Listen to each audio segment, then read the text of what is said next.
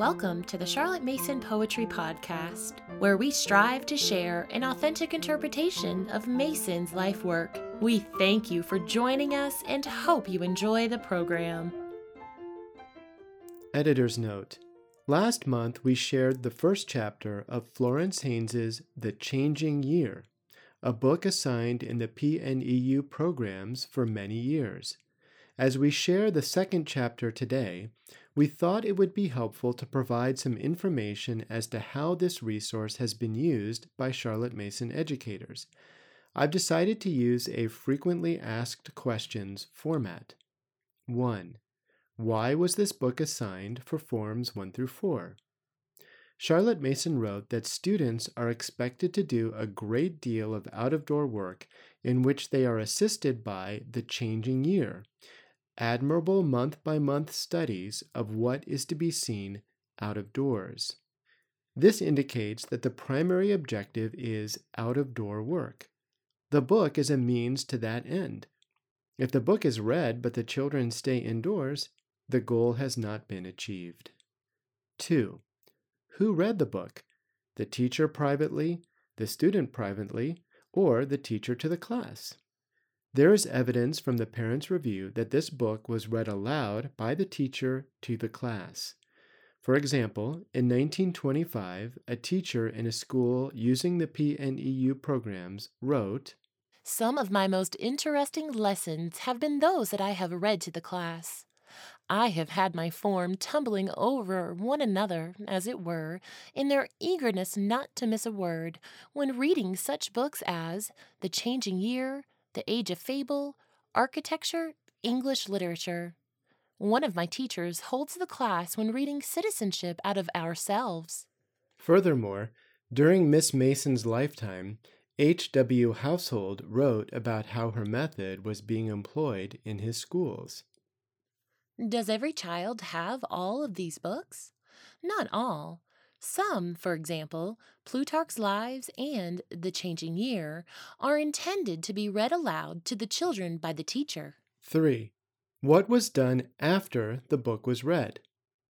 The programs say consistently that The Changing Year is intended to help with special studies, which were apparently outdoor studies that differed slightly from the typical nature walk it seems that ordinary nature walks were generally unscripted and spontaneous. For example, Agnes Drury writes Telling a child that we are going for a bird walk or a nature walk might rather be deplored, because we take whatever comes in our way and give it the attention and reverence it deserves. In contrast to this open ended approach, a special study had a specific focus. For example, Form 3, Program 92, 1922, includes this instruction. For out of door work, choose some special study leaf buds, cotyledons, etc. The Changing Year by F. M. Haynes. Similarly, Form 2, Program 95, 1923, states Make special studies for January to March with drawings and notes, twigs, seedlings, etc. The Changing Year by F. M. Haynes may be used. It would appear then that the changing year gave guidance and inspiration for seasonally appropriate investigation of specific nature elements. It is worth noting that special study is not a technical term reserved only for nature work. The phrase is also sometimes used in the programs in the drawing section. For example, Form 3, Program 92, 1922, includes this line The Fesole Club Papers by W. G. Collingwood out of print. Choose special studies. Illustrations of scenes from literature. Study, describe, and draw from memory details of six reproductions of pictures by Jan Steen and Gerard Dou. 4. What did the student produce during a special study?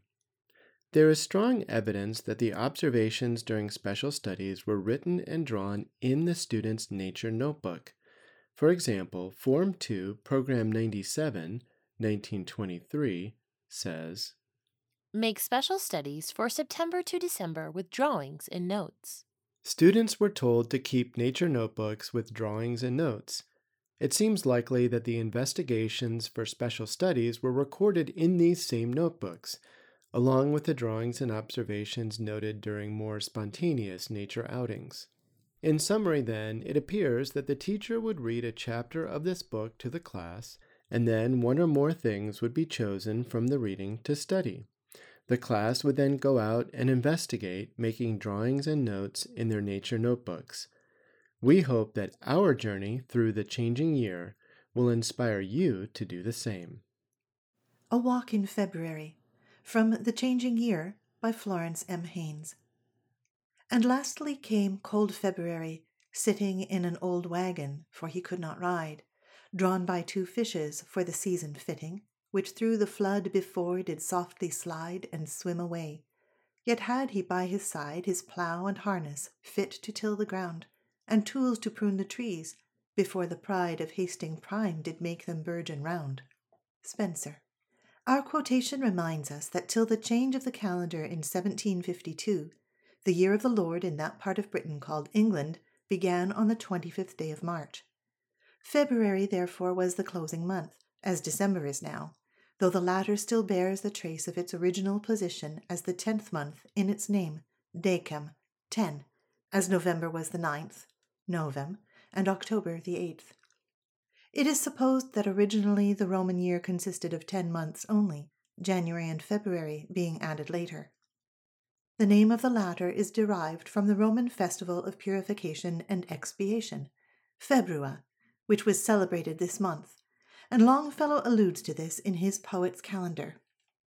I am lustration, and the sea is mine.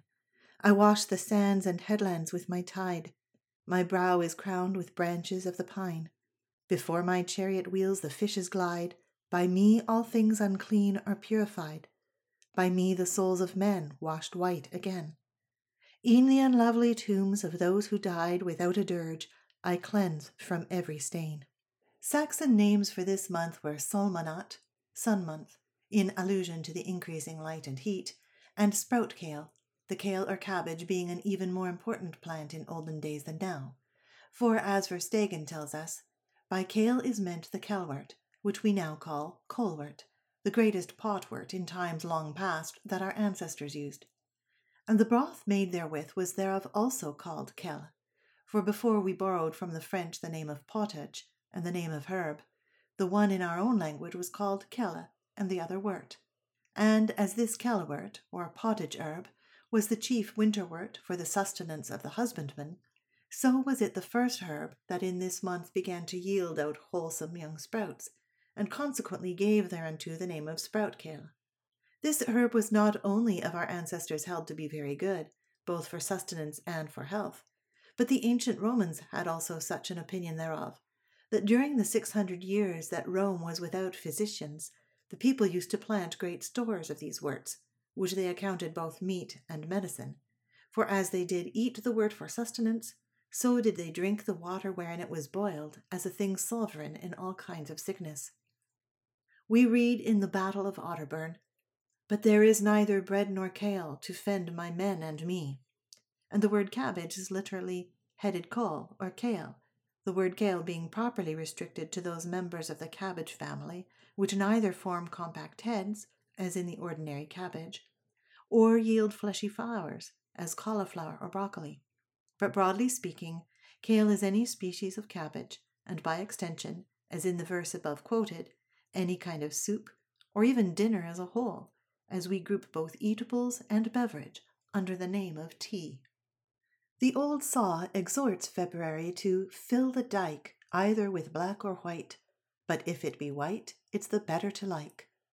For the white snow is thought by farmers to bring ever greater blessings than the rain, better crops may be expected after a top dressing of snow. The inhabitants of Normandy have the proverb Février qui donne neige, bel été nous plaige. February filled dike may sound puzzling to a dweller in the south of England, where a dike, as in Holland, means a bank or mound of earth. But in the north the word retains its original meaning, and the ditches dug by farmers to drain their fields are everywhere known as dikes. Tennyson speaks of the fish in the crystal dikes of Camelot, in Geraint and Enid.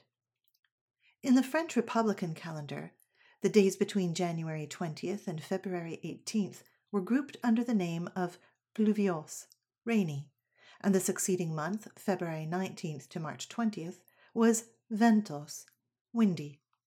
February, as January, must keep up its reputation for wintry weather, for all the months in the year curse a fair February, and if in February there be no rain, it is neither good for hay nor grain. While the hind had as lief see his wife on the bier, as that Candlemas day should be pleasant and clear. For if Candlemas be fair and clear, there will be two winters in one year.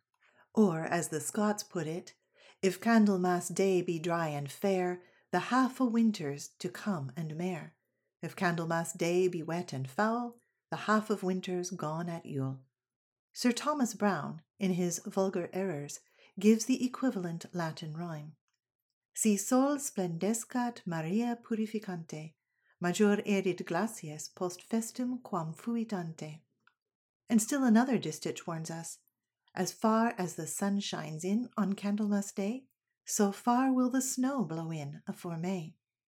On the eve of Candlemas, the winds contend for the mastery, with the result that where the wind is on Candlemas Day, there it will stick to the end of May unless the east wind is the victor. In that case, fortunately, it will only blow to the 2nd of May.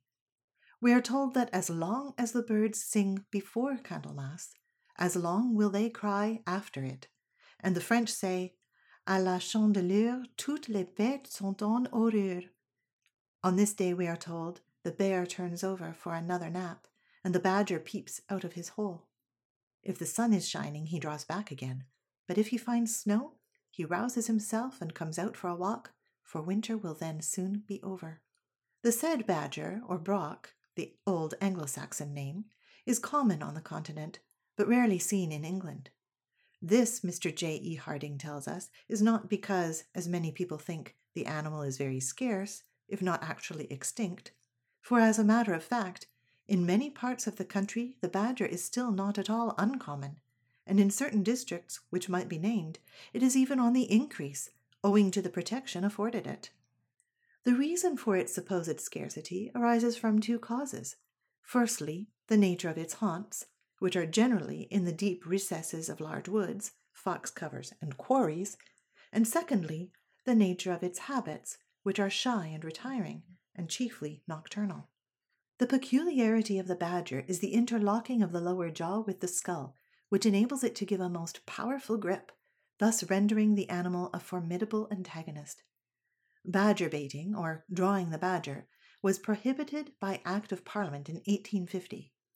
In this sport, the animal, kept in a barrel for the purpose, was attacked by terriers, when it would fight fiercely till, overcome by superiority of numbers, it was dragged from its shelter, to which, however, it was at once restored to rest and recover ready for the next performance. Every lower class public house kept its badger, and the expression to draw a badger and badger a person testify to the popularity of the sport, as the names Brockenhurst, Brockley, etc., recall the former presence of the animal in these localities. The badger is not the only hibernating animal who ventures forth this month. The dormouse and bat are seen, the brimstone or sulphur butterfly, Perhaps the peacock or tortoiseshell sun themselves on mild days. The drone fly and common housefly are awake, and with them that foe of the careful housewife, the little clothes moth. Caterpillars, too, that have slept through the winter, rouse themselves and begin to feed. Snails and slugs leave their winter haunts. The field cricket, centipede, and woodlouse are awake. The earthworms that through the frosty days lay curled up in their holes below ground are now active. Bees busy themselves in the open cups of the crocus. The pretty little ladybird appears. The spider hangs out her gossamer web. The smooth newt leaves its sleeping place. The water boatman balances himself upon the surface of the water. And towards the end of the month, the ponds are noisy with the croak of toad and frog. If we are lucky, perhaps some would say unlucky, we may come across a viper curled up on some sunny rock. The viper, or adder, is less common than the grass or ringed snake, and may easily be distinguished by the row of black squares set diagonally edge to edge that runs down the center of its back, whereas the grass snake is marked with irregular spots. The head, too, is a different shape, triangular in the viper, and lacking the white patches on the neck that have given the ringed snake its name. The viper is much smaller than the ringed snake, rarely exceeding a foot and a half in length, and is very timid. The name adder is the Anglo Saxon nadre, nadre, which written an adder by mistake for a nader gives the present title. Toad spawn is found in shallow ponds about a fortnight earlier than frog spawn, and whereas the eggs of a frog are deposited in jelly like masses which float on the surface of the water, those of a toad form a gelatinous string which is twisted among the water weeds. The little black yolks are arranged in couples, which gives the string the appearance of a necklace. On St. Valentine's Day, according to tradition, the birds choose their mates, the cocks displaying all the splendor of their new plumage to dazzle the ladies of their choice. The chaffinch is gay in blue crest, rosy breast, and white barred wings. The starling chatters cheerfully in sheeny green and purple. The green headed birds are native species. The purple and green heads are starlings from Central Europe. And the all purple headed birds denote the Siberian starling, an alien which is gradually establishing itself in Britain. Besides the notes of chaffinch and greenfinch, the song of the goldfinch is now heard. The March titmouse gives his two harsh notes, the yellowhammer requests his little bit of bread and no cheese, or, as a less known version has it, kiss me quick and go please, the first note being repeated several times. The last, which is a little lower in pitch, is sounded more slowly. It is impossible to reproduce the liquid notes of the thrush, but the following prosaic version of his song will enable a tyro to recognize it at once. Knee deep, knee deep, knee deep, cheery do, cheery do, cheery do, White hat, white hat, pretty Joey, pretty Joey.